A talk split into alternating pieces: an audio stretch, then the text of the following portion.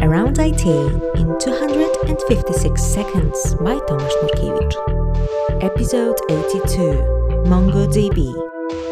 MongoDB is a NoSQL database. Precisely speaking, it's a document oriented database.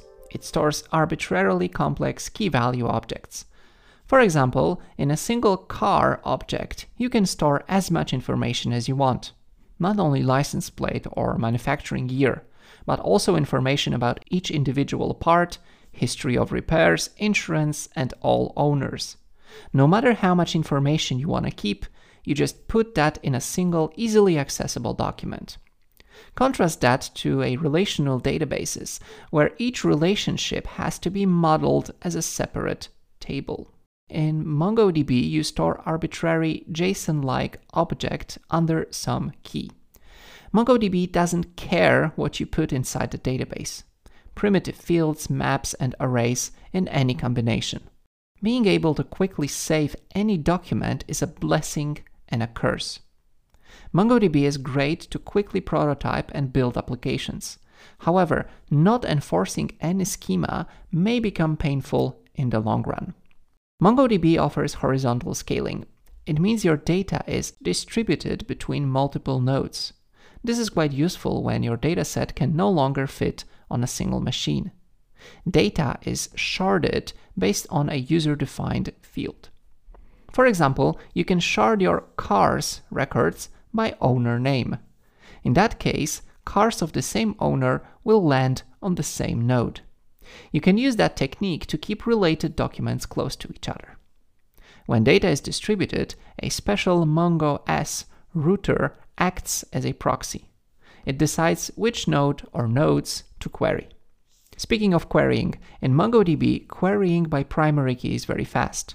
However, you are free to look for documents by any arbitrarily nested field. For example, find all cars where the front left tire was produced before 2020. Secondary indexes are possible to avoid full database scan. Such a query is pretty simple, whereas a similar SQL would have been quite complex to write. However, what SQL is good for is aggregation and statistics. In MongoDB, aggregating data like finding sums and averages is not that straightforward. You can use a simplified MapReduce job or so-called aggregation framework. All queries and aggregations must be written in JavaScript. I mentioned that the lack of schema can be a curse. Why? Well, relational databases are quite strict when it comes to schema. Tables have a fixed set of columns with clearly defined types. In MongoDB, enforcing your schema is up to you. If you accidentally put a string rather than a number, database is fine with that. If, after upgrading your codebase, you begin storing timestamps in a different format, MongoDB is more than happy. If you forget about some field that is required, MongoDB will not help you. If you make a typo in a field name, you're out of luck. So MongoDB doesn't enforce any schema validation, which makes development really, really fast. But in reality, you still need to maintain and document some sort of schema. It's just scattered around your application logic. And it's fairly easy to put your data in inconsistent state. MongoDB has a track record of losing data or becoming inconsistent.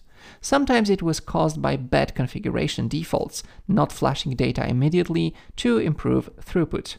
These days, MongoDB has multi-document transactions and is much more solid. That's it. Thanks for listening. Bye.